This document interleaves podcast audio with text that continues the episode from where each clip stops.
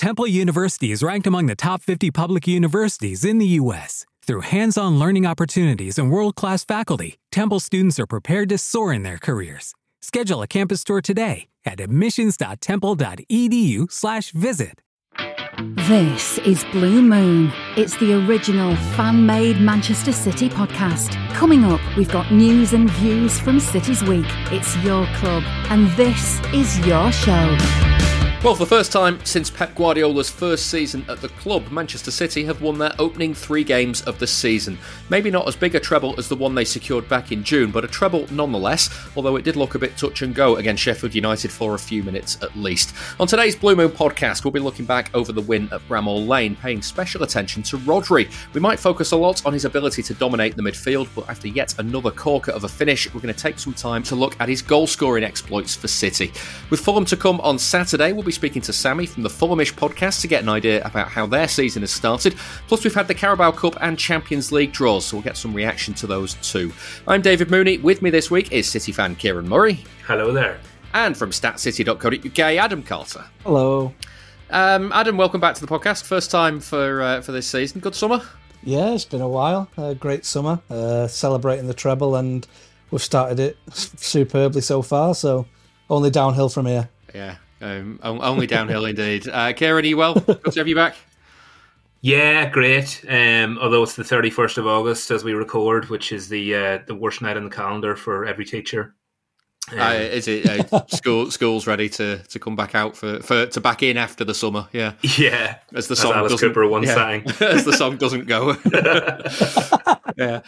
Um, it's uh, before we, we're going to get into this a bit later on properly, but uh, Kieran, I'm glad you're on this week's show because obviously we've had the Champions League draw, um, and um, you know we'll, we'll get into the into the actual reaction to the draw later. But uh, City going back to Switzerland, which gives me the perfect opportunity uh, to replay this. In Switzerland, what?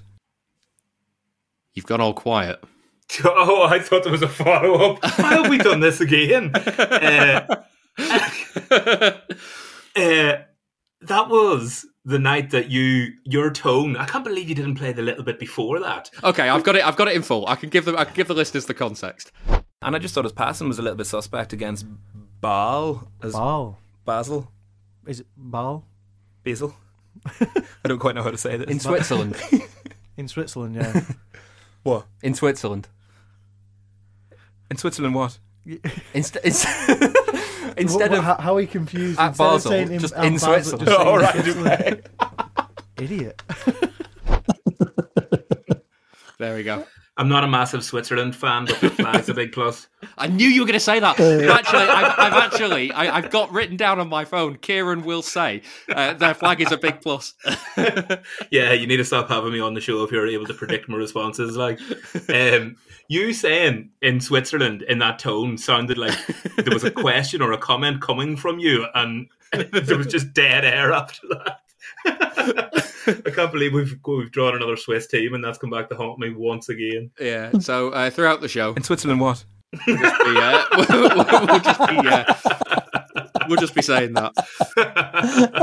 Uh, and that was in the studio we were recording that as well, so yeah. When Casey was calling me an idiot, Uh, you could see it in his face, the full venom. Like, yeah, I think that was the same day he did that at that um, super casual Pellegrini's City were City atrocious. Were atrocious. Yeah, yeah, yeah. yeah. A, a bad day all round, really. Halcyon um, days in this in the studio in Oldham. Eh? Yeah, let's uh, let, let's bring it to more uh, more present uh, stuff though, and uh, we're pleased that this season of the Blue Moon podcast is sponsored by Green King Sports, where football is more than a game. Green King Sport venues are showing every single televised City fixture over the twenty twenty-three twenty-four season, and with more than nine hundred sports pubs across the U K, it doesn't matter whether you're based in Manchester or Melton Mowbray, you can catch every single minute of the action. Keep an eye out during the season for events, offers, content and competitions that put you closer to the action. You can also check out their content on the brand new Green King Instagram page. Um, let's begin this week with uh, a look back over the game against uh, Sheffield United. And um, Adam, people were concerned about how hard it was for City to uh, to get over the line in that game. Um, but I'm going to be honest, cards on the table, I thought they played pretty well. Yeah, I've, I was fine with it. I tweeted halfway through the game saying, is one of our performances of recent times, a bit of an exaggeration, going to be punished by poor finishing? Because that's all that it was. I, I didn't expect anything different than the way the game panned out. They're not just going to let just lie down and let us just have the freedom of Bramall Lane and do what we want. So we were creating chances, we were getting, we were on the ball, and it was only until we scored that it looked a bit hairy. So up until the point of us scoring, we'd obviously we've missed a penalty. So there you go, straight away. That's the type of you, if you if you you're creating chances and you're not taking them, that doesn't mean you're playing badly. That means luck's not on your side and you're finishing badly. So yes. um, I was more than happy. And I think because we're used to City just dominating, and if we've not scored within the first twenty minutes, it being panic stations, um, I think that just that's going to be the narrative again, around every game now, because we have been so fortunate. And to be, to nine times out of ten, we score in the opening half of yeah. games. So the longer that goes on, the more crisis levels it, it notches up. But if you strip the crisis out of it, it's actually quite it was quite a comfortable, leisurely stroll for us, really. When you take the emotion out of it and you you report on it four days after the event, it's easy to say that. But I was quite calm, and I'm probably one of the most pessimistic of uh, City fans, as you know. Yeah, one of the most anxious, at least. Um, but, yeah, but exactly. th- th- this is the thing, though, Adam, because um, I kept seeing that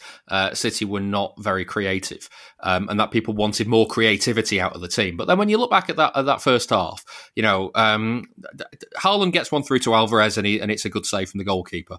Um, yeah. Haaland misses a penalty. The penalty itself came from a moment where um, we got hand- him behind. Yeah, we got him behind, and that, yeah. the handball was given as the ball was about to hit hit, um, hit Haaland's feet. So yeah. it, it's like City were still creating things, weren't they? Yeah, exactly. The, the fact that you're able to reel off examples like that um, just shows that on any other day we're going into halftime break three nil up, and then it's a City romp at Bramall Lane kind of thing. So we just need to take it in perspective of, because I was seeing some things on Twitter where it was kind of, oh my God, rubbish day at the office. And I'm like, it's not even been half a day at the office yet. And it's these alarm bells that keep ringing. But I was quite happy with how fluid we were. We were on the ball. Kovacic was linking up with Rodri and allowing Rodri to be more fluid. So I actually thought we showed a bit more creativity than, say, against the Newcastle game, which as the home seat, home team in that, you'd expect it to be the other way around. But I'm I was not shocked at all with how the way Sheffield United set up and how we combated that, really. I, re- I, th- I genuinely thought it was quite a comfortable, creative uh, performance. I was a bit perplexed. But as soon as it's, as long as it's nil-nil, then the people negative doubts are allowed to be there. Exactly that. Yeah. Kieran, the, the other side of this is um, people can, you, you can cry, you know, that there needs to be more creativity on the pitch. Well, there's, there's the, the slight issue is um, there aren't any more players available at the moment. so so we can't exactly get much more on the pitch. Yeah. Um, but at the same time, you know, Sheffield United had no interest in coming out of their own area for long spells of that game. How do you create against a team that's got eleven men behind the ball so much? Well, yeah, it's very difficult, and I suppose that's why you should be scoring your penalties, really. Um, uh, I think Match of the Day said that City had thirty-five crosses in the game, um, which was a bit of a concern, really, because I remember in the in the Gundogan days when you could tell backs were against the wall, uh, there was just a, a sort of aimless lobbed scoop into the box and hoping that somebody would deal with it. Um, in fairness, though, back in those days, they didn't have a six foot six Norwegian well, that, unit in the middle. That is absolutely true, yeah. And I, I suppose creativity wise, as your question is, David, the absence of, of De Bruyne um, when is in how he links up with uh, Haaland, um, it could be. I mean, you you write off Haaland at your peril, really, but some of his kind of body language, something seems slightly lacking with him this season so far. I mean, I know we're only three games in, really. Um, yeah, he's only scored but, three. Well, yeah. Uh, but when you think about last year and this kind of like laid-back yoga meditation celebration, and the, the, the celebration on Sunday when he did score eventually was puffing his cheeks out and a wry smile because, you know, it was it was seemed to be like stress was lifted and relief that he'd finally... It, it feels like his confidence has slightly left him a little bit. Um, and when teams are setting up and manhandling him um, and giving him suplexes and all sorts in the box, it's going to be very difficult for creativity to come. And when they're playing five across the back and the three men in midfield covering as well, there was just nowhere to nowhere to roam at all. So I think Grealish did really well with what he could do. He yeah. was involved in winning the penalty. He slipped it to Alvarez, who won it. Um, he obviously got the assist. Um, a couple of the shots that, that nearly went in, Grealish was involved in. Um, he he's a bit frustrating because it's hard to always see exactly explicitly what he's doing, and people seem to remember him at Villa being a lot more dynamic, a lot more end product. Um, but I think the job he's doing at City and the way he took that assist on Sunday um, was excellent, and all we could ask for him really under the circumstances. Yeah, let's let's talk a bit more about Grealish, Adam, because um, the the other line I was I've been I've been seeing a lot, especially after the, the Sheffield United game, was that he needs to take on his man more. Um, my my kind of thing with this is, first off, you know, when you've got two men to beat all the time, it's quite difficult to do that. And you look at, at the times that he did take his man on, um, and you know he, he did get isolated one v one. It was he, he got round the outside on both occasions. Um, and the other side of it is, you know, variety kind of aids unexpectedness.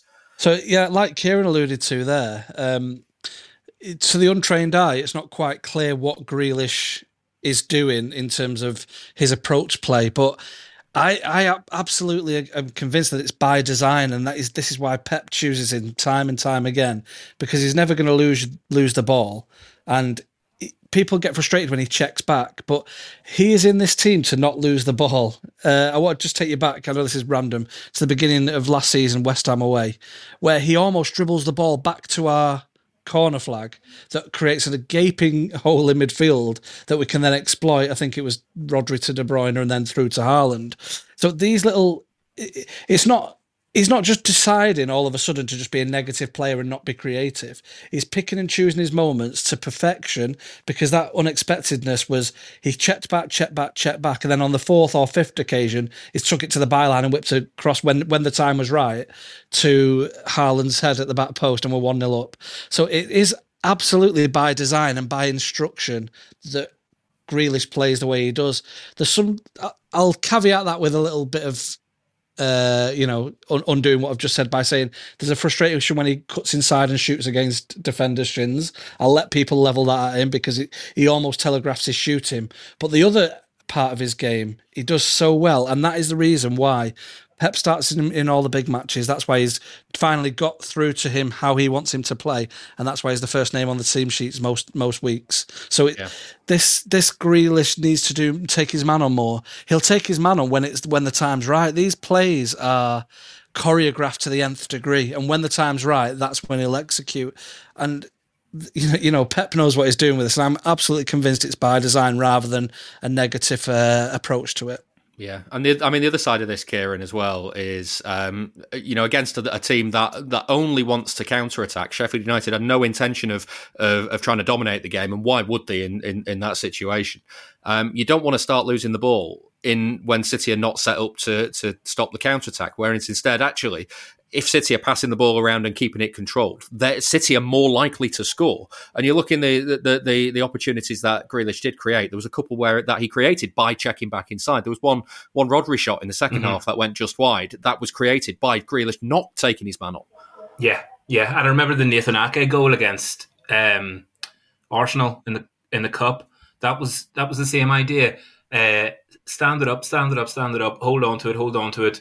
Allow the movement to take place away from, you know, the ball as such, um, allow his teammates to find space, and then a, a shot will open up. So I think he's got the measure of what he has to do now. Sometimes he holds it up and then loses his man for half a second, for half a yard, can put one up in the air and Haaland can get on the end of it, or he can hold on to it in the box, wait for the movement to take place, give it, and then hope for a goal that way. Um, Rodri's goal, sorry, Rodri's shot on Sunday was kind of reminiscent of the Ake one that, that went in against Arsenal. It is that kind of like wait for Grealish to pull the trigger on the pass, if you like, and then the goal is the goal is open a lot more.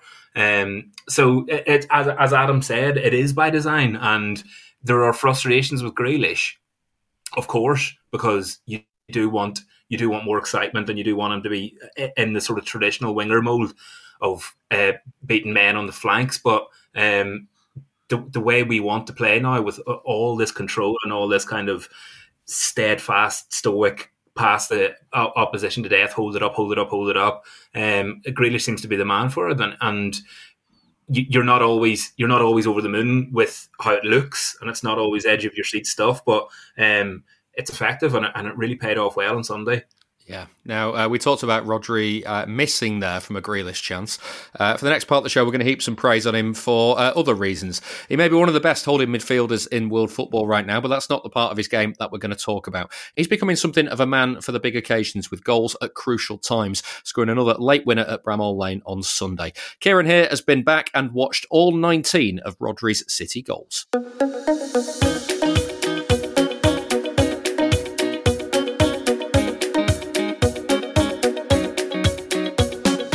Only one of Rodri's nineteen goals for City has been in a defeat, and that was his first goal for the club. It was a nice effort from outside the box at Norwich in twenty nineteen, but because of the way City played in that game, it didn't get a mention on the podcast afterwards.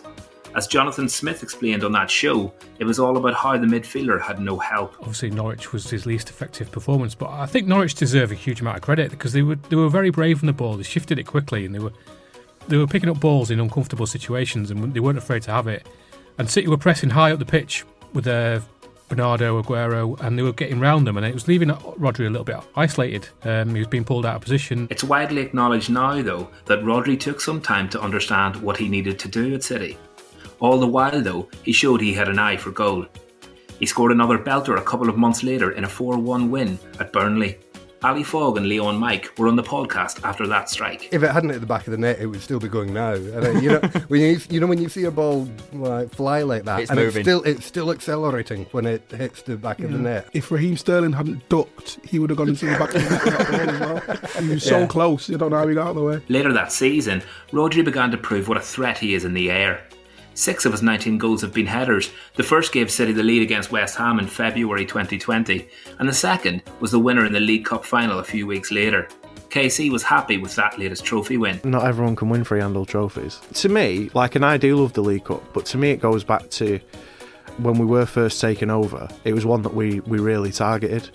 I think we we we value it because of then, when, when we didn't win anything for ages.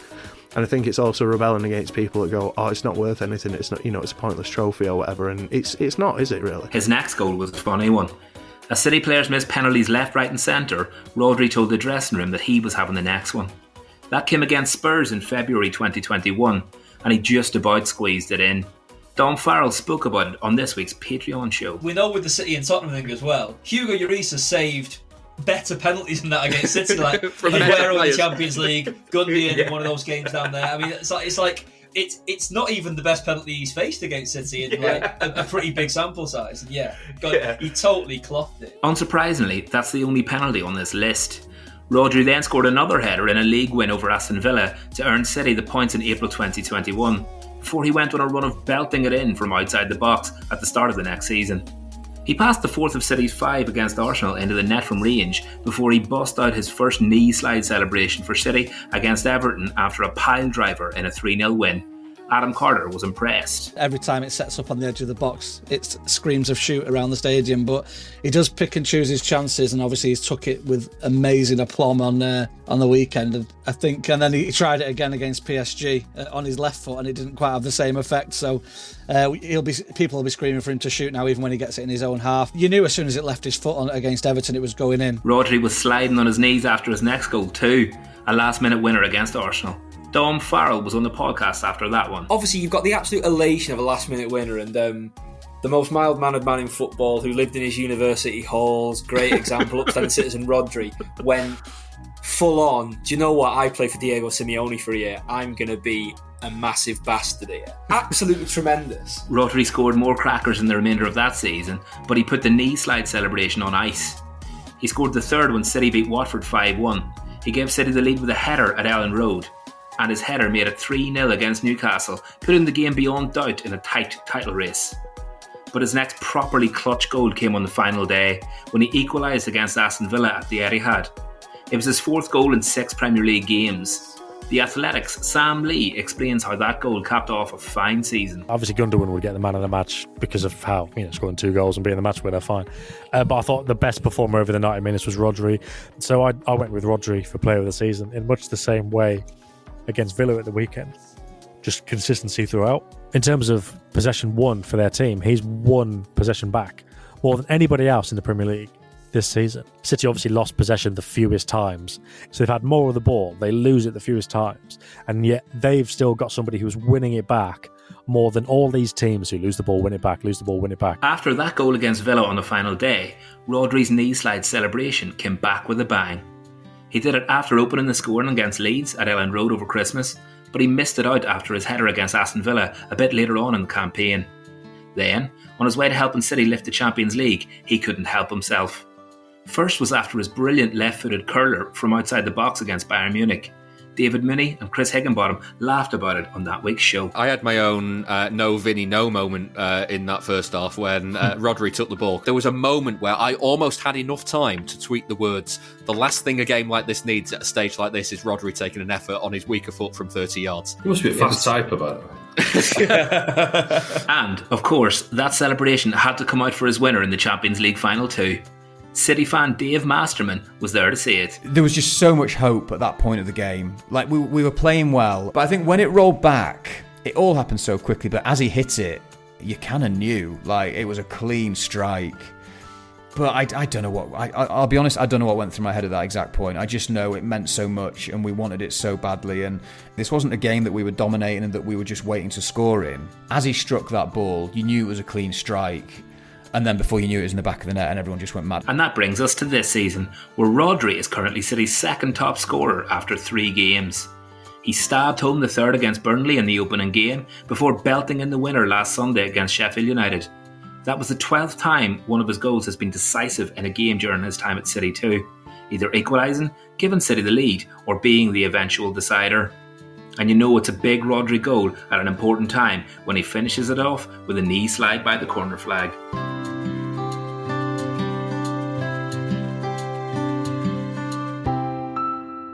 Hi, this is Kevin Horlock, and you are listening to the Blue Moon Podcast.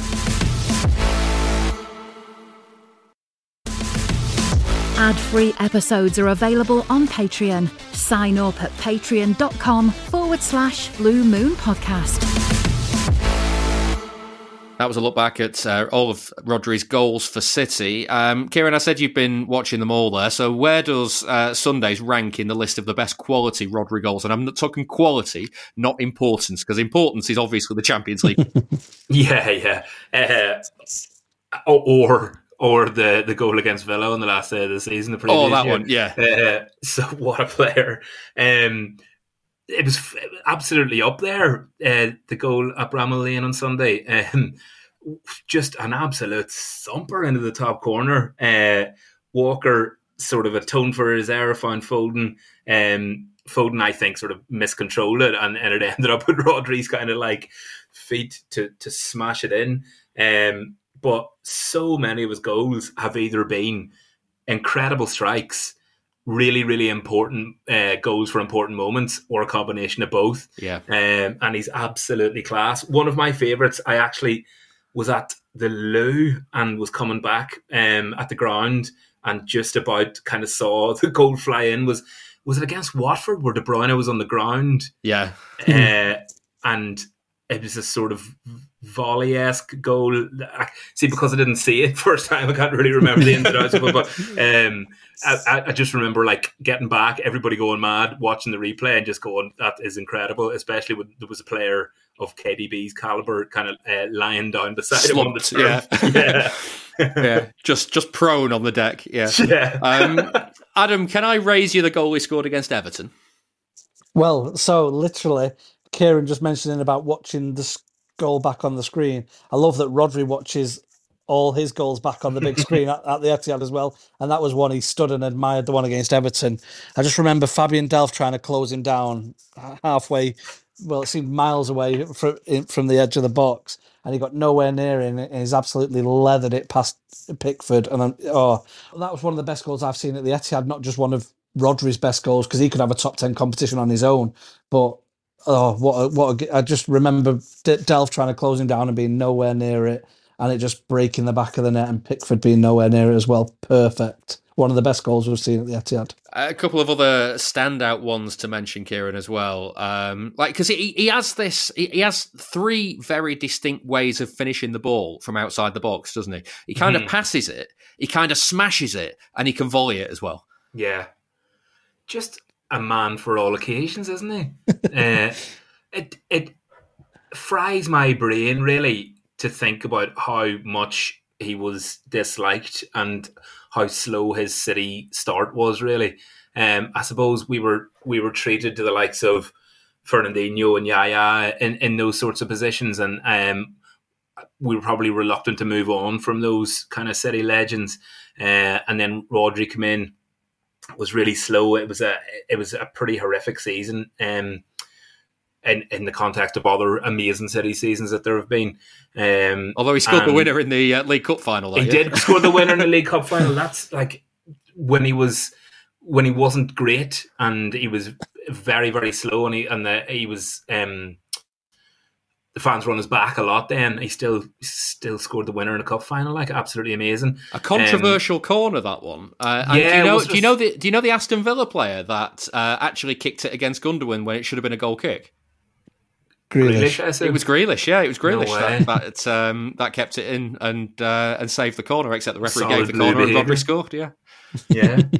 Um, but yeah, no, I, it's it's hard to tell your favorite kind of um, types of Rodri rockets. Like uh, the one against Bayern Munich last season was uh, was Yaya-esque. Yeah, it, and, and Rodri didn't have a brilliant um, starting life to the Champions League either. I, I always felt that he, he left his um, his worst performances to the Champions League in the first couple of seasons.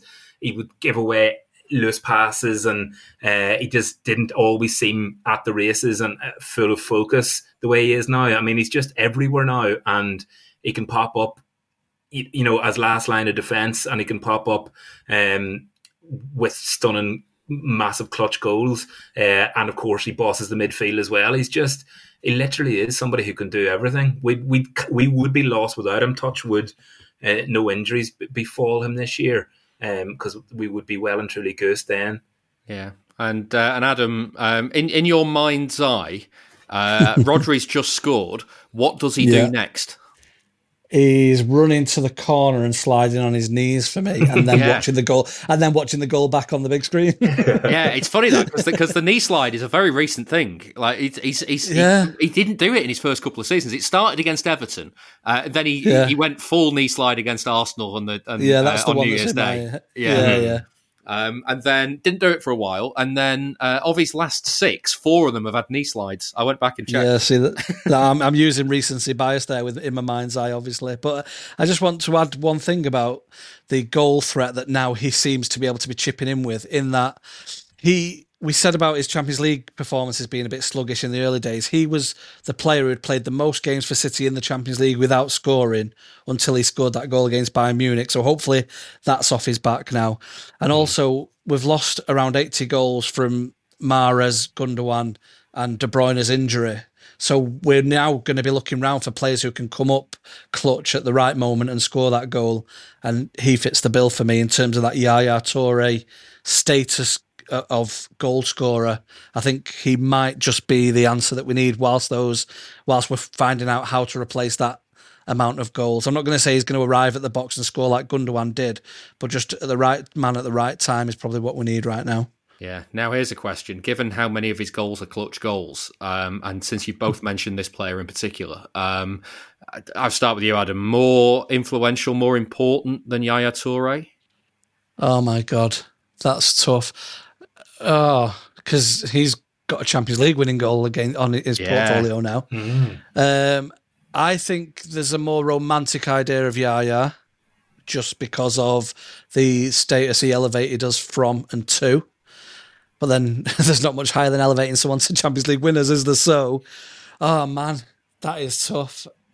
The romantic in me saying Yaya, but yeah. you, I could, I wouldn't argue with you if you told me it was Rodri. Yeah, Kieran, are you gonna? Which side of the fence do you fall down, or do you fall down exactly on the fence like Adam? uh, yeah. Uh, yeah, sorry. it, it's a weird one, isn't it? I, I think Adam nailed it. Really, for for Yaya, it will be the r- romantic kind of idea, and what's the opposite of recency bias? Because you kind of forget Yaya's kind of drop off really in the in the latter seasons.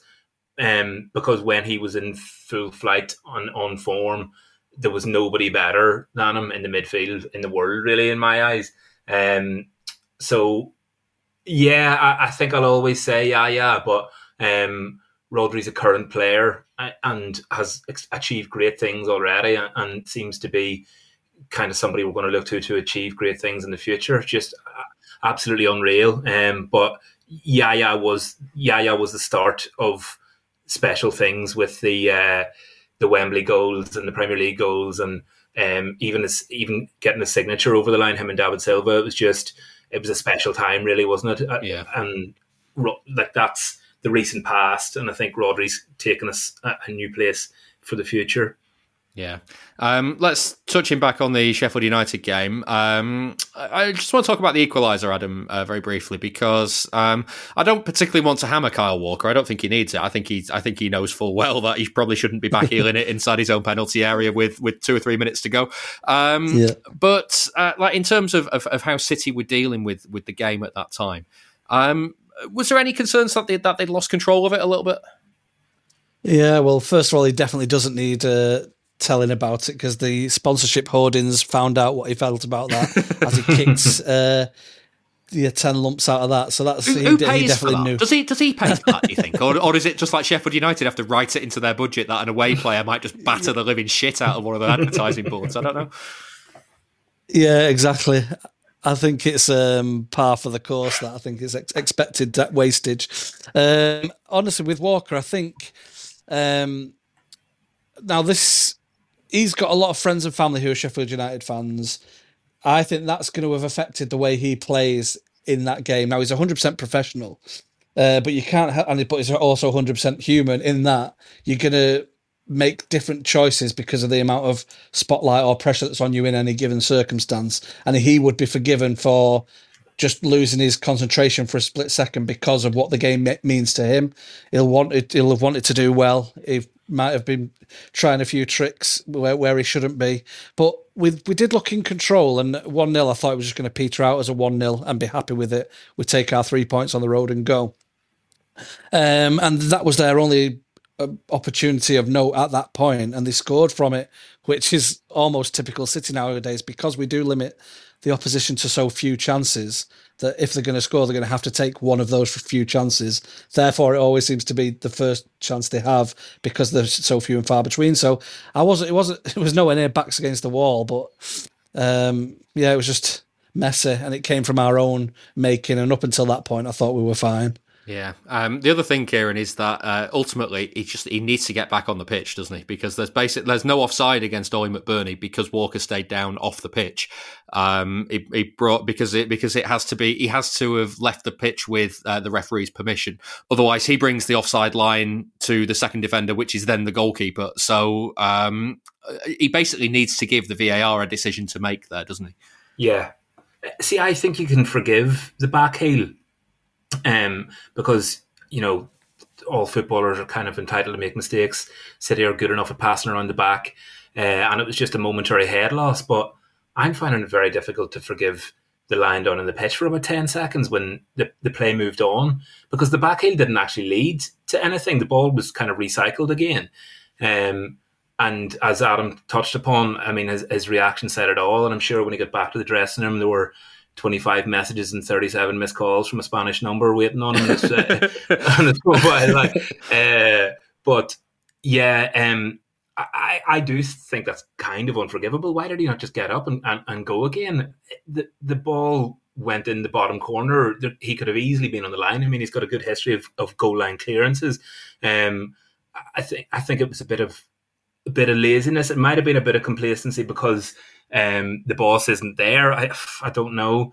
Um, maybe maybe playing against Sheffield United did have some sort of effect on him, but um, always just get up and, and, and go again. There's there's no need for that, and especially when it contributed to the um, to the goal actually being given th- through the through the directives and laws of the game, and that McBurney was offside, but Walker was playing him on because he was lying down. Yeah. Just really, really, really not in character of. Of City, um, and I suppose the nice thing was that he, he, he certainly atoned for his mistakes. Yeah, definitely. Well, let's let's finish with a word on the uh, forwards as well, because Adam, you touched on it before about whether it was an off day or uh, whether Haaland was well marked. Um, in terms of him being well marked, um, here's a here's a question, and I don't know if I'm being if I've got my conspiracy theory hat on at this stage, mm-hmm. um, but does he get unfairly manhandled and not get the decisions because he is actually stronger than a lot of forwards? And there's almost this bias from officials where they look at him and go, "Well, you just need to be stronger. You are." Are stronger, so just be stronger. Yeah, one hundred percent. Um, again, City hat on, uh, conspiracy hat on. I'm, I'm, I'm in your camp on that one. Um, We've got all the hats. Th- yeah, um, yeah. I, th- I just think, but well, with Haaland, some this was the first battle that I thought he looked unhappy with. And he was, get, like, if you think of Everton last year, uh, he was relishing that challenge and rose to it. I mean, he rose to it again this weekend because he scored, but this time it looked as if it ruffled his feathers. It's the first time I've seen him like that. Mm. But he absolutely, there were some decisions that he, he should have got, but he doesn't because he's ten thousand feet tall. But there was also a few where he was giving as good as he got. And I thought, well, yeah, you know, You know, fifty-fifty. If if you're going to give it for him, you'd have to give it against him for some of the stuff he was doing back. But he usually handles it a, a bit better and loves the rough and tumble. And it looked like it just got the better of him on on uh, on the weekend. And that was a bit strange to see because I remember Everton last year when he absolutely relished it and tried to take one of their legs off at the corner flag last year. And this time he didn't seem to have that much fight. He was almost resigned to the fact that there's going to be three of them at any one time just grappling. And it looked more like a Royal Rumble than a, a Premier League game. Yeah, I, I, I, Kieran, I don't know how you feel about this, but in my mind's eye, um, he gets, you know, dragged all over the place and doesn't get the decision. But if he does it back, he gets penalised. Yeah, I, do you know what? I've always been surprised that that Brighton goal at our place last year stood, do you know, because it was a, an absolutely fair shoulder challenge where he won just by sheer and utter power and strength, um, and, you, you know, managed managed to score from it, but I, I always thought that the referees and the officials would have found something to pull him back on there because it's almost like looking at him going, you're inhuman, that's not fair. Um, yeah. so yeah. It was a weird one. I, I think talking about his body language is an interesting one from Sunday because he was just putting his hands up in the air, kind of like, where's my penalty, but not really, really pushing for it. Um, and he, he did look a bit resigned, but I was thinking that's because he'd missed the penalty and that had got in his head a little bit. So even if he was to push and push for another one, I, I wondered whether his confidence had taken a, a, a bit of a, uh, a digging because he'd missed one. So what would be the point going for another one? Because could he put his could he put himself through that again? And then that reminded me of Palace last year where he scored a penalty and he said afterwards that he was just imagining his his celebration before he even stepped up to hit it. Um, we need to get him back in that kind of mindset and, and way of thinking. Um, and it's a really it's a really really weird one. And I hope the listeners and you two even like kind of know where I'm coming from because as I said earlier, you write write him off at your peril, but there is something just ever so slightly lacking with him, and I think it is a body language thing and a slight confidence thing. But he's he's still scoring, and he's still going to be. I mean, he's still odds on for Golden Boot, I'm sure. But um, I just would like that sort of smile and that fire to return, I suppose. Mm. Yeah, just just a slight concern. Hat trick against Fulham would be a good tonic. So that would be uh, lovely. Yes. Yeah. Let's see if we can. Let's see if we can't sort that out. Um, let's talk about the Fulham game, and we'll start by getting a view from the opposition camp. I've been speaking to Sammy James from the podcast Fulhamish to get a view on their start to the season and how he feels it's going so far. Yeah, it's it's a really tough one to uh, to analyse, and I imagine probably after the City game, it's a two week break. I imagine some of the content on Fulhamish will be along the lines of grade the start of the season. And and that's quite a tough one because ultimately, look, I'm not expecting anything from, from Saturday's game. I think it would be fairly realistic to assume it's going to be four points from four, which is a great start. Like I, I'd have taken that going into the first game of the season because I looked at this opening four and thought there is every chance we might not have won a game um, going into the international break. And that was what winning at Everton on the first game of the season did. It took that pressure off. But then you can't give an A to a set of four that includes losing three nil to your well, one of your biggest rivals at home uh, in a humbling defeat. Um, that really was a dark day um, to lose to Brentford. And I know that the Fulham-Brentford rivalry is probably not a rivalry that stands out as um, particularly particularly noticeable in world football. Aye, mate, it all counts. To us, it matters, and it, and it's just their their little brother, and when they get one over Big Brother, it uh, it hurts. So, um, yeah, ultimately, it has been a good start to the season. It's just, if I could have just maybe reversed some of the games that we won, drew or lost, and, and changed the win to be over Brentford, the draw to be over Everton, and maybe the loss to Arsenal, that almost somehow would have made it better, but it actually wouldn't have meant up that we get any more points. Um, yeah. So, yeah, it's been a decent start. And then Tuesday was was was just really fun. It was it was uh, we fully expected to go out the Carabao Cup at the first stage and to beat them on penalties. Five brilliant penalties was just was just fun. I think. Um, yeah. I can't. Not too much more to be, can be said. Yeah, you've uh, there's there's plenty of Carabao fans listening to this, so uh, there's there's plenty of us who will uh, who will enjoy that as well. Um, so I mean, how are you playing at the moment this season? What's uh, what's the style like for Fulham this season? Well, it's trying to fight, it's trying to adapt to life after Mitro. He was such an integral part of this team, and um, I don't think we've found all of the answers yet. Um, but I mean, I imagine what we're going to do against Man City is similar to what we did against Arsenal. It will be sit back and counter hard on the transition, which is is what we did. We scored our first goal, the one in the first minute against Arsenal, by winning the ball back and catching out Arsenal. It was a bit of a weird goal, to be honest, because Ramsdale was off his line. But even so, we actually got quite a lot of joy against Arsenal, missed a couple of chances ourselves when we won the ball back in midfield and then were able to go really, really quickly. Um, there is an element of losing Mitrovic is giving us a little bit more dynamism in the press, which which is nice. I mean, I wouldn't exchange that for all the things that we've lost without Mitrovic.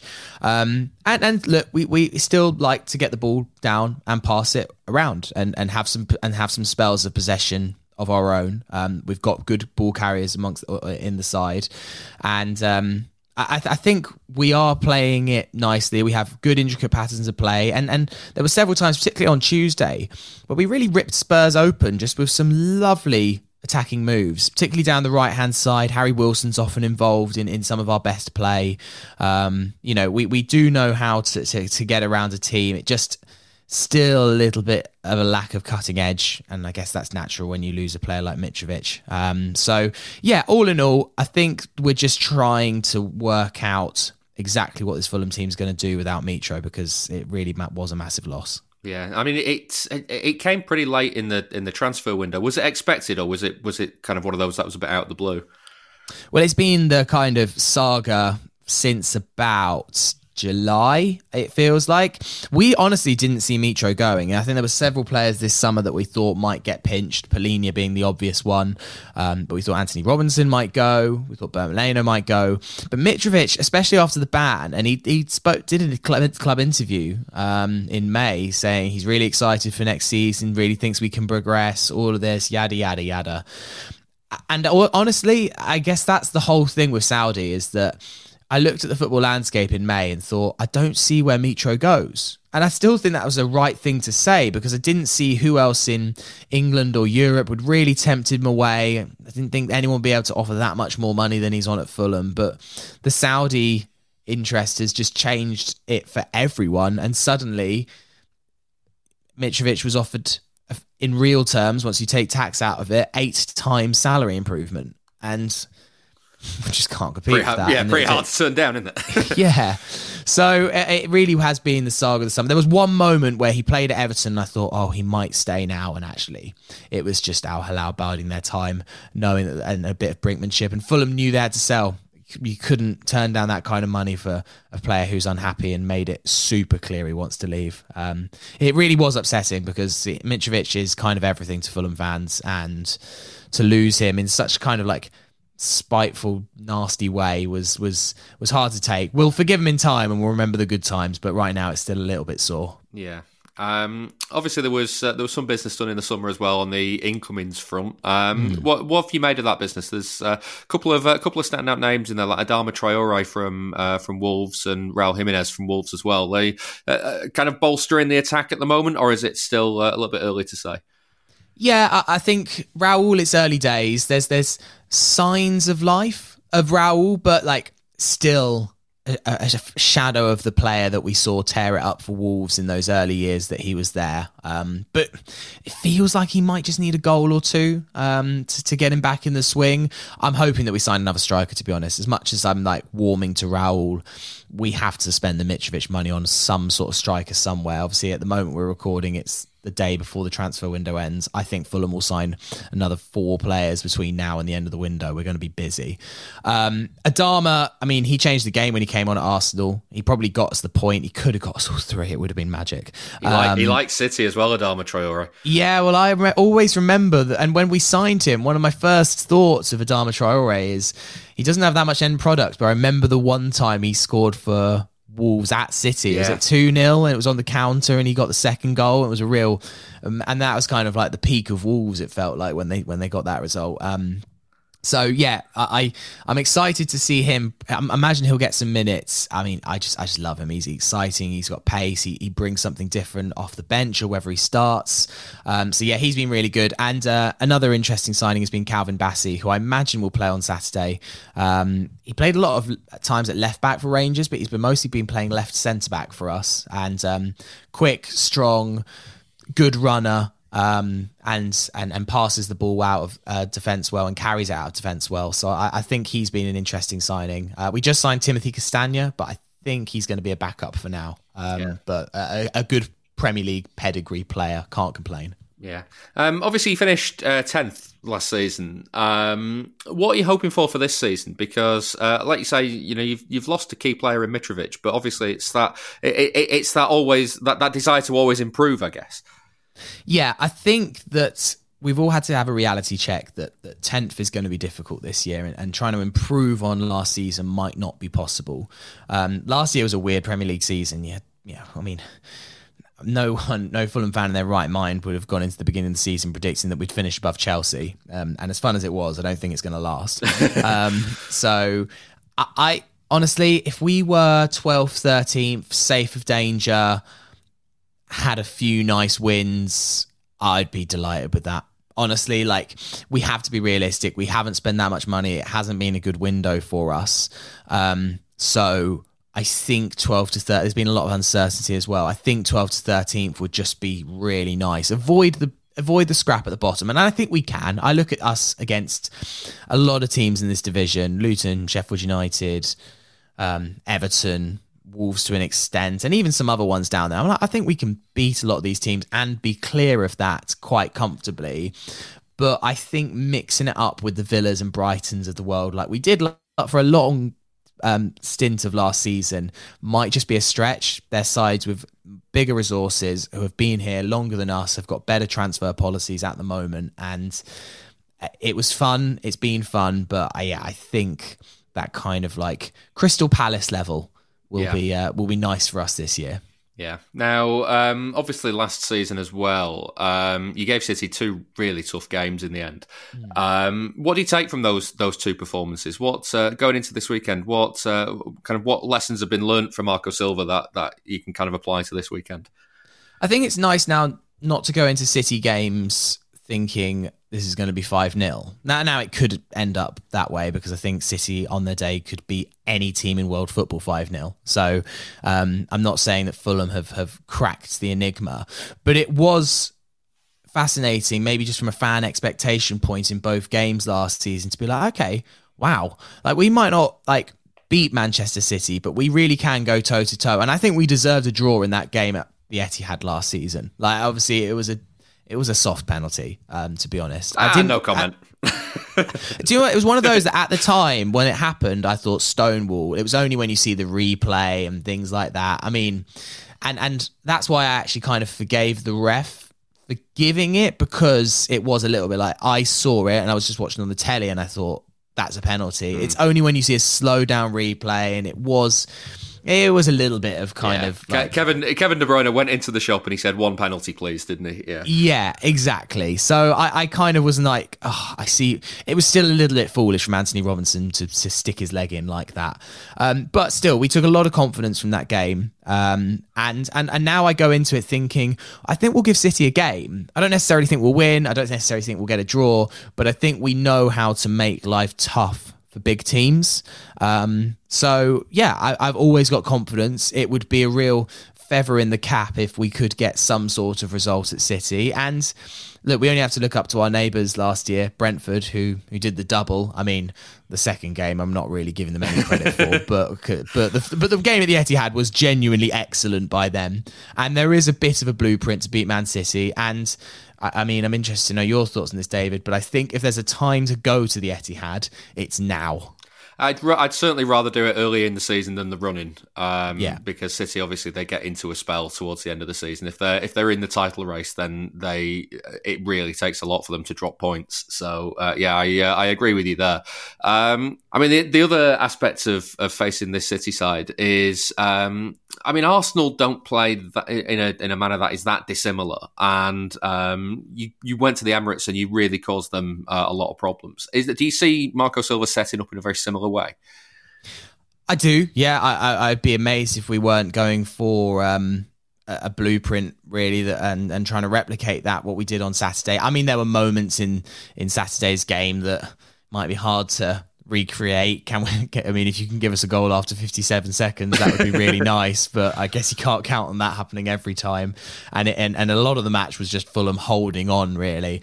And and and that is one thing. I do have good confidence in Fulham to hold on to. If we, if we did somehow take a shock lead, I do have faith that Fulham now know how to kind of like weather storms and and batten down the hatches. We are quite good at that. So I think if Fulham do go one nil up, I think that it'll be a tough afternoon at the Etihad. It's not one of those teams where the opposition scores first and you're like, ah, it's all right, we'll score three in a second. I think Fulham do know how to hold on, waste time, all the usual antics. Um But also, I think, like, what was fascinating about Saturday was we went two one down, down to ten men, and Fulham still were able to be plucky and find a way. We're very resilient. Um, and so, yeah, I, I think this is one of those games where we play every top team, and every top team that we've played, particularly last season. I mean, there was a couple of notable examples where we did get a big beating, but it was it was pretty few and far between.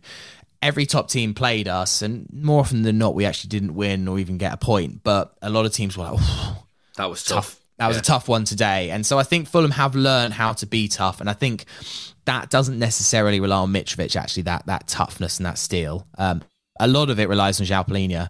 And I guess one other little narrative that uh, is one to keep an eye on is that the interest from Bayern is really strong.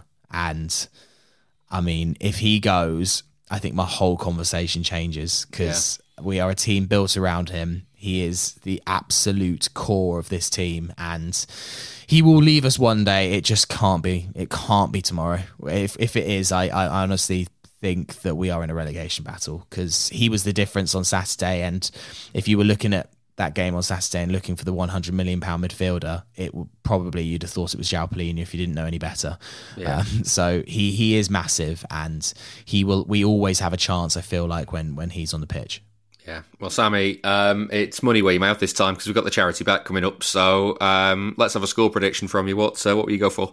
You know what? Uh, if we're looking for a sensible prediction, why don't we stick with the exact same scoreline uh, that happened in both games last year, which is a, a two one win uh, for, for City. I think also I would be fine-ish if that happened, um maybe if it was in slightly less heartbreaking circumstances than last year, um but it would mean that Fulham are putting a good performance. We've scored a goal at the Etihad, but ultimately we've ended up with the results that ninety-nine percent of other teams will face when they go to the Etihad. So uh, as as it's for charity, let's remain realistic, and I'll uh, I'll go for two one City.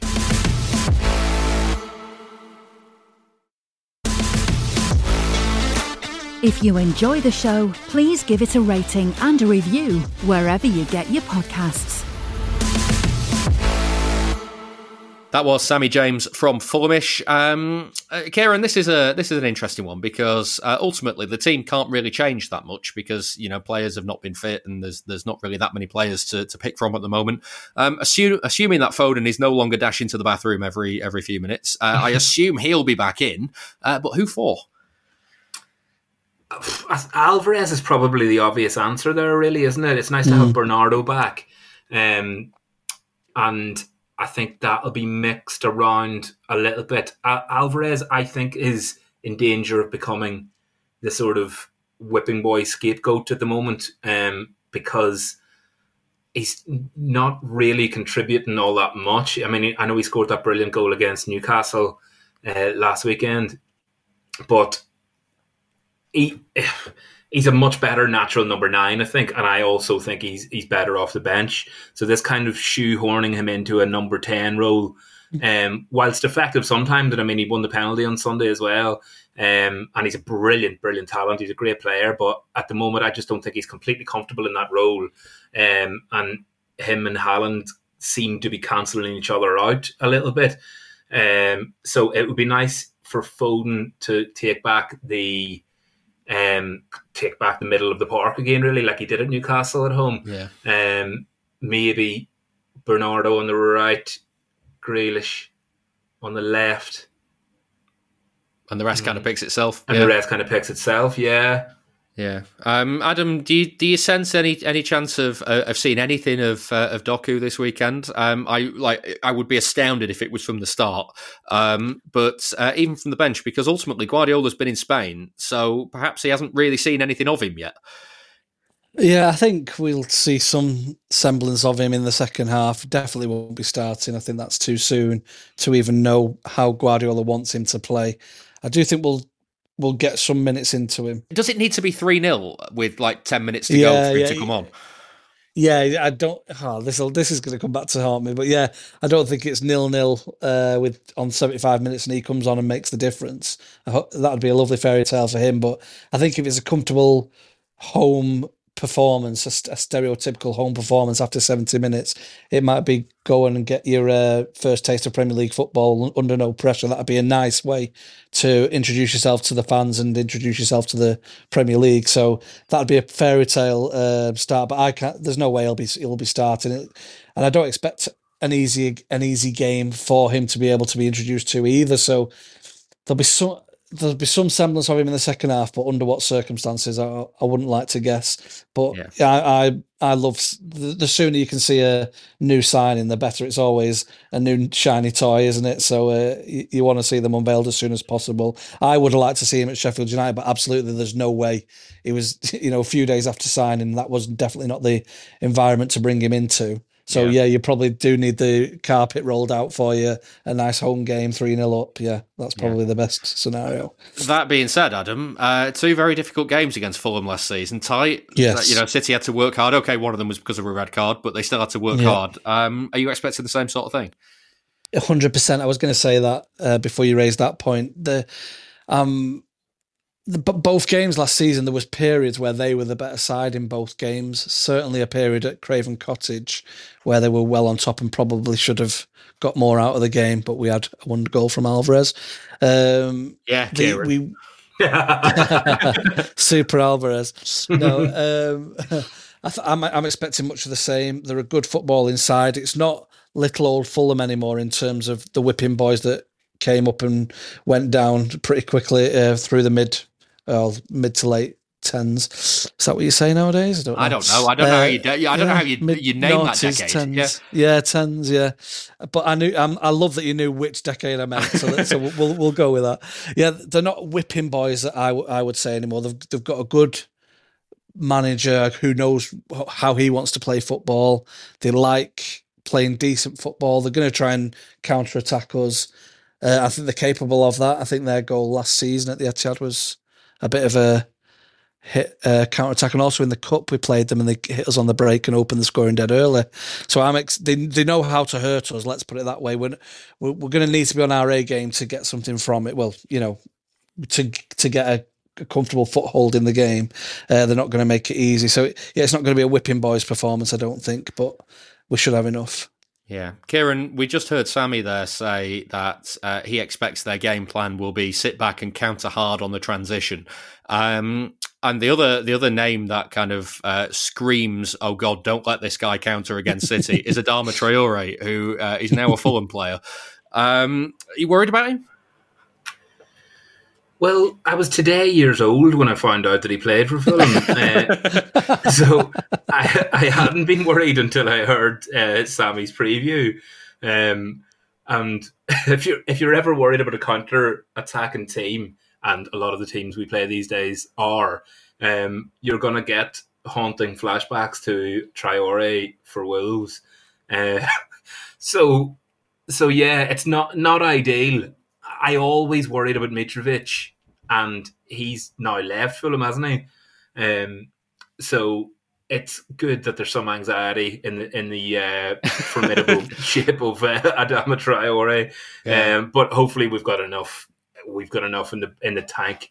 Um, our defensive shape and our defensive personnel, um, how we control games, how we limit counter attacks. Um, and everything that we've been working on and setting up towards over the past couple of seasons uh, should hopefully, fingers crossed, uh, eliminate and eradicate any threat. Yeah, I, I, and this, I mean, th- this also comes back to what we were talking about at the start of the show, Kieran, that... Um, you know, Sheffield United had a, a low block and they wanted to hit City on the break. On the break, Fulham will have a low block and they'll want to hit City on the break. So, from a City fan point of view, going into this one, don't expect it to be a fast-paced game. Expect City to be trying to control it. Do you reckon? That's it. Yeah, I mean, it, the weird paradox with City these days is the best, most entertaining games are against elite teams who want to play, and that's you could you could expect goals more against your Bayern Munichs or your uh, Real Madrids of this world um, than you might do against Fulham at, at home. You know, it's a it's a six, six nil. yeah, yeah. Haaland double hat trick. Um, yeah, but I mean. You never know how these things are going to go, and Fulham could have a massive off day. But as Sammy alluded to in his in his preview as well, um, he says they can kind of go toe to toe with City a lot more these days, and um, he doesn't. And Adam touched upon it too. Like they're not whipping boys, um, and this has now moved up to seven nil, of course, on Saturday. But um, yeah. Uh, I think Marco Silva's done a good job at them. They've got a decent squad. They don't seem to be relegation fodder as such. They gave Arsenal a really good game on Saturday just gone. Um, so I expect City to win, but um, but I expect Fulham to to put up a good fight, and there will be some hairy moments of of counter-attack and pressure, I assume. Yeah, I just had a I had an image then to, to like the three of us on like a, a kids' T V show in like the set of Blue Peter, where we're we're constantly moving the totalizer up the number of goals. The more the more pessimistic we get about the game, the yeah. higher up this totalizer goes of, uh, of the goals yeah. that the team scored. Um, yeah. Adam, there's a, there's a long way to go yet, uh, obviously, but um, given that City are the only team with a hundred percent record now in the league, it's mm. a it's a really good opportunity to assert some dominance ahead of the international break, isn't it? Yeah, I think it's psychological, even at this early stage now. What we've seen in title races since Guardiola came, really, is that the bar is so high that you can't even... Dropping points early in the season could be detrimental at the end, because you're going to need to be getting eighty-five, eighty-six, eighty-seven, ninety plus points at the end of the season. So to even have that two-point gap now is huge. That That's a ridiculous statement, because... that's stupid that this early on you can have that much dominance, but lit- we know, and we've seen time and time again, how fine the margins are at any point of the season. You know, so the fact that we usually end the season in, in this type of form, and we're now starting it in this form, I hope it's not going to be a reverse of the others. Um, but that shows just how much the pressure it can get to other teams. You know, for, Arsenal draw into Fulham at home, you know, it's just the pressure at this stage. You can't understate that a two-point gap could be the could be the difference at the end of the season. And that is, I feel stupid saying that, because we're four games in. There's yeah. a long way to go. Loads can change. Injuries, suspensions. And it might swing one way, congestion. swing the other way, but this yeah, could be the... It, yeah. it, it will do. It, it, all I'm saying is that the title cha- charges in recent years have come down, some of them have come down to points, goal differences, and literally you can't understate how much a better start than your, your close challengers can be, even at this stage, which is ridiculous. And the sporting competition has gone ridiculous in this country since Pep's come along. Luckily, mm. we've been the beneficiaries of it. I'd be fuming if it was the other way around, where you're posting your best score tallies ever and it's still not good enough to win a league. I yeah. totally get how that would be frustrating for everyone else looking in. But it's lovely to be have, to be appearing this dominant, because we know as City fans, we've not even played that well yet. We're nowhere near fifth gear yet, and we're two points clear at the top of the league. Yeah. Well, uh, let's get your uh, your money where your mouth is. Uh, once again, no winners on the charity bet on last week's show. Uh, so we'll try again for this week. Still only one game to predict. William Hill is giving us three ten pounds correct score singles. The winnings are going to the Man City fans food bank support group. They'll be back outside the Etihad ahead of the game with Fulham on Saturday, collecting food and money to help Manchester Central Food Bank. Go and see them with a donation if you can. They'll be under the bridge near Asda between about twelve thirty and two thirty. Um, we heard earlier on that Sammy has gone for a two one City win. That's ten to one and one hundred pounds if he's right. Adam, what are you having for this one? Um, whilst Kieran's making me want to go for seven nil after his most recent prediction there, I'm going to stick to a more conservative two nil. two nil is eleven to two and fifty-five quid if you're right. Kieran, are you, are you, are you back in the seven nil?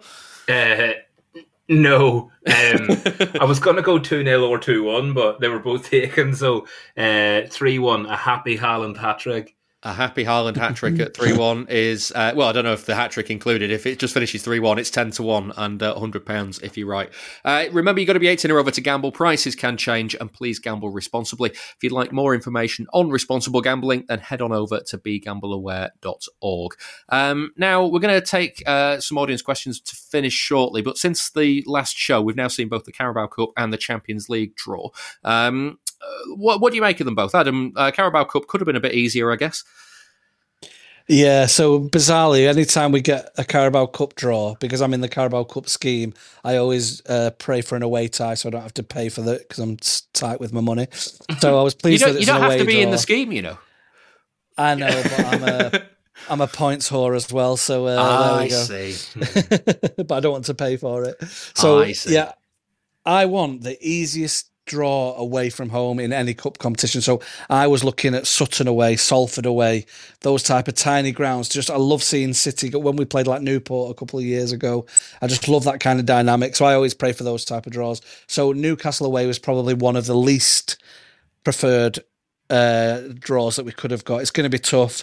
They hopefully they'll be distracted by their need to want to keep people fresh for the Champions League exploit. So hopefully they'll have a weakened team, because we know we'll rotate in that competition.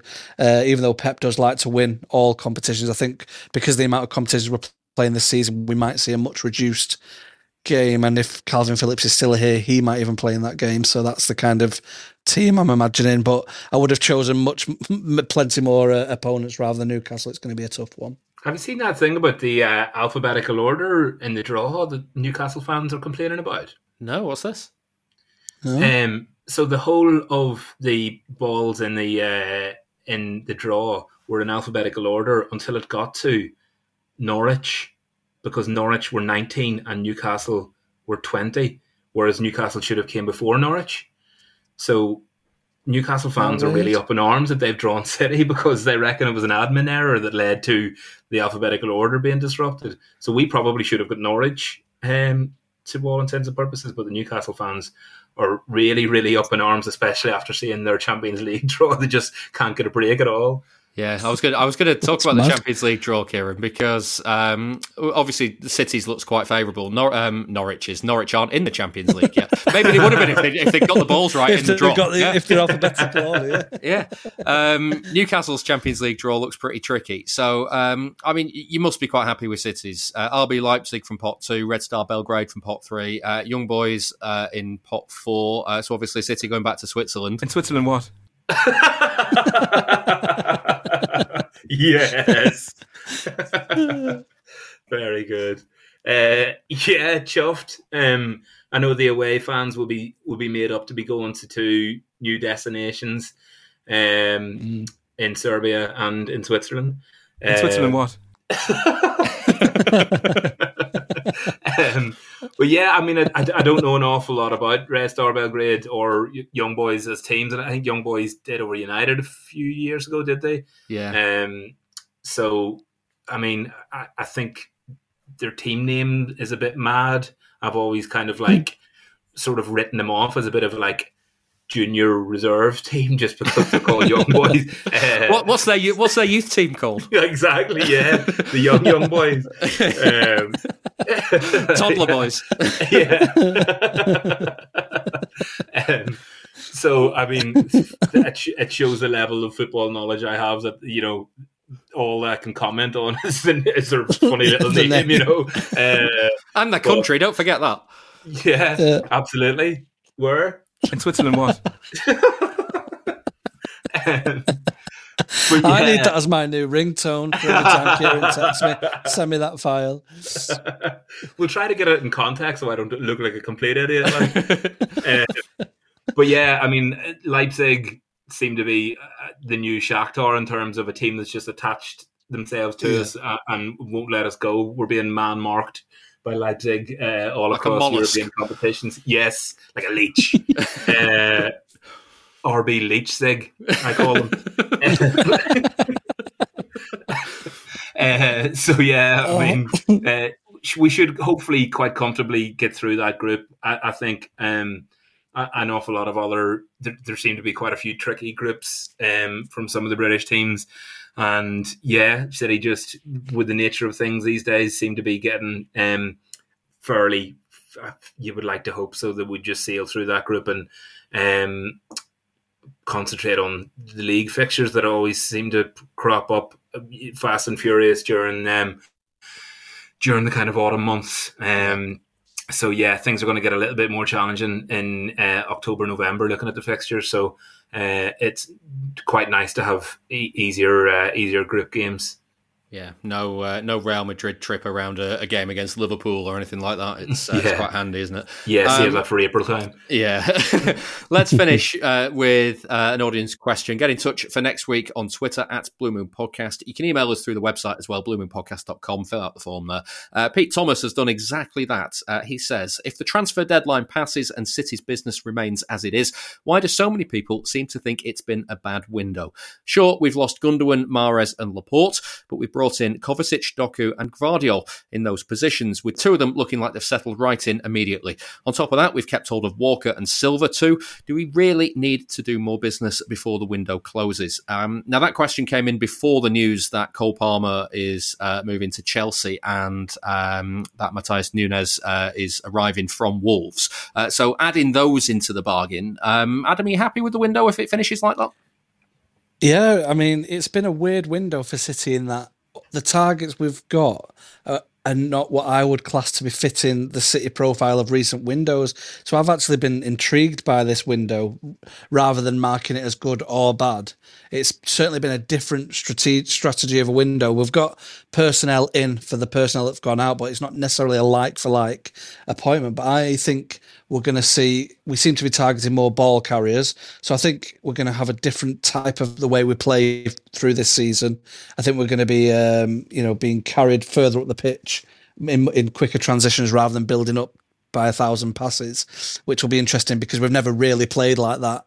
So, he, you know, Kovacic can do it. If we get Nunes, he can, by all accounts, uh, carry you through and break the lines rather than passing, actually dribbling through. So it's been an intriguing window rather than scoring it as good or bad. I think because the profile of the players we've lost, and we obviously know what walks out of the door with them in terms of the creativity from Mahrez and the goal threat from Gundogan and the just ball control or game control of Gundogan, those things walking out the door. But It's been a, it's, I wouldn't, and all of our targets, I've not even thought were worse true City targets. So it's been an intriguing one, but I'm more than happy with it in terms of the personnel that have come in and seem to be coming in. So yeah, I think the bad window uh, tag was early on in the window, and it looked like we were missing out on people like Paquetá and Rice. And when when you, st- you you almost, and because everyone lives on social media nowadays, these bids that keep getting knocked back and rejected, it's almost like a knock to your almost enjoyment of the transfer window, where we usually just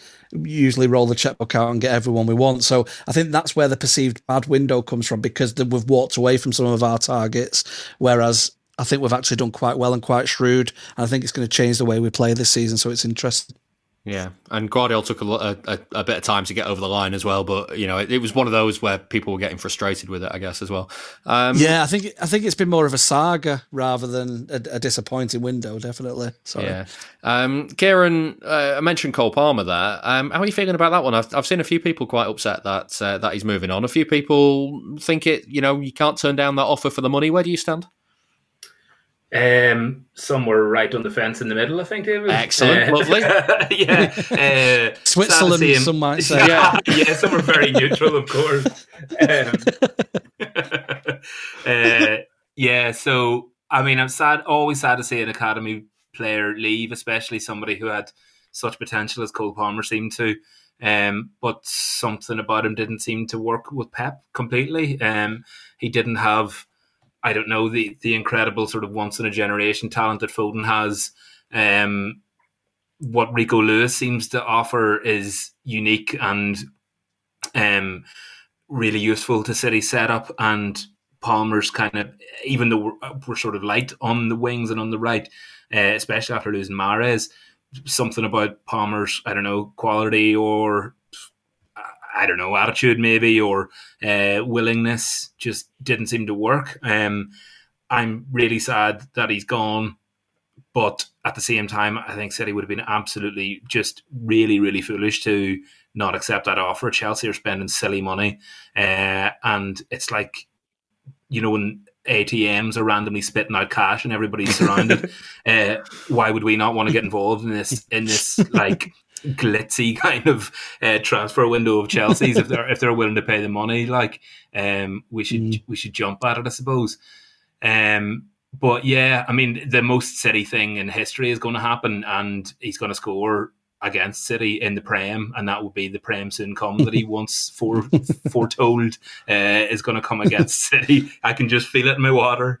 Um, but yeah, no. Uh, De- definitely right to take the money, but sad to see a player like that go, because he had potential and I like the look of him, but what can you do? Yeah. Adam, are you feeling the same way? Yeah, I've not known a transfer cause this much kind of division amongst the fan base. I was looking at his stats before. He's been around the first team for four seasons and not really taken the plunge, I guess, or taken the step forward. The, probably the minor frustration, I mean, the money was right, so we had to take it. Absolutely no-brainer, but this seemed about the first time that he, he's had a great summer. He's played in two finals for us already, uh, Community Shield and Super Cup, and did well. Scored, Scored in both. In both. Yeah. This, yeah, this almost looks seems to be that time... The, the time that he is taking that step forward, and that's when the big money moves come in for him. Whereas when you look at his stats, he has been around the first team for four years and not really looked like he was going to break through. And then sod's law, the time it does look like he might be breaking through. But a, a, another argument I get for that as well is we we were one all against Sheffield United at the weekend. It, there was no chance he was coming on from the bench. We were dead on our feet for seventy minutes against Newcastle, and Pep didn't make any changes after looking at the bench. So if you're not bringing him in, then when do you bring him in? Yeah. So I think it was the right decision all round. Yeah, and you know, for yourself, he'll forever be the player that scored uh, the most goals for the for the club without having scored a league goal. Yes, I love that stat. I just hope his first goal isn't as Kieran predicted. Yeah, um, and I got it right this week as well. There we go. Um, Uh, that's the end of this week's Blue Moon podcast. Thank you very much for listening. Uh, and thanks also to my guests for this one, Kieran Murray. Thank you, David. And Adam Carter. Always a pleasure. Uh, there's a clip of this week's Patreon show coming up, uh, which Kieran was on talking about penalties, weren't you? That was good fun. Oh, it was great crack, yeah. Although it's probably very out of date now, because we've had penalties um, in the Charity Shield, in the Super Cup, and Haaland's missed one at the weekend.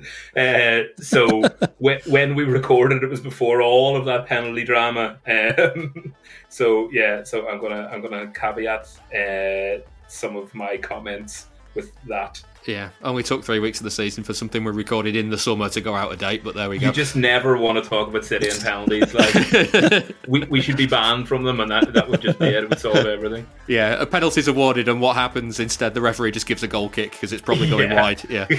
yeah. Uh, so go and have a listen to that. You can check it out at patreon.com forward slash Blue Moon Podcast. We'll be back next week. See you then.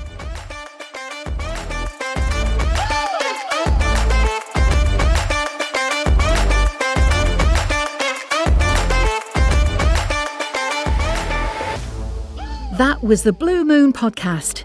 Please give the show a rating and a review where you can. And don't forget, you can listen without the ads by signing up to our Patreon. You'll also get an extra episode each Monday. Here's a clip of this week's. He missed two in one game, didn't he, against um, Steaua Bucharest? And still got a hat-trick that day. Quiet night at the library for Sergio there. Um... No. Yeah, I mean, if you're scoring at about eighty percent, which he did, which is kind of a little bit above the average of what happens with penalties overall, that's fair enough. And, and obviously he took a lot. I think everyone above him on the list that I've got, going on feel, the five above, you think, yeah, goal.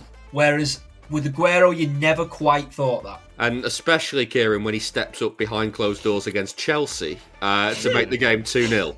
Probably yeah. don't just dink it down the middle. Yeah. I mean... It's not often a penalty miss gets a statement afterwards, but that one did. Yeah.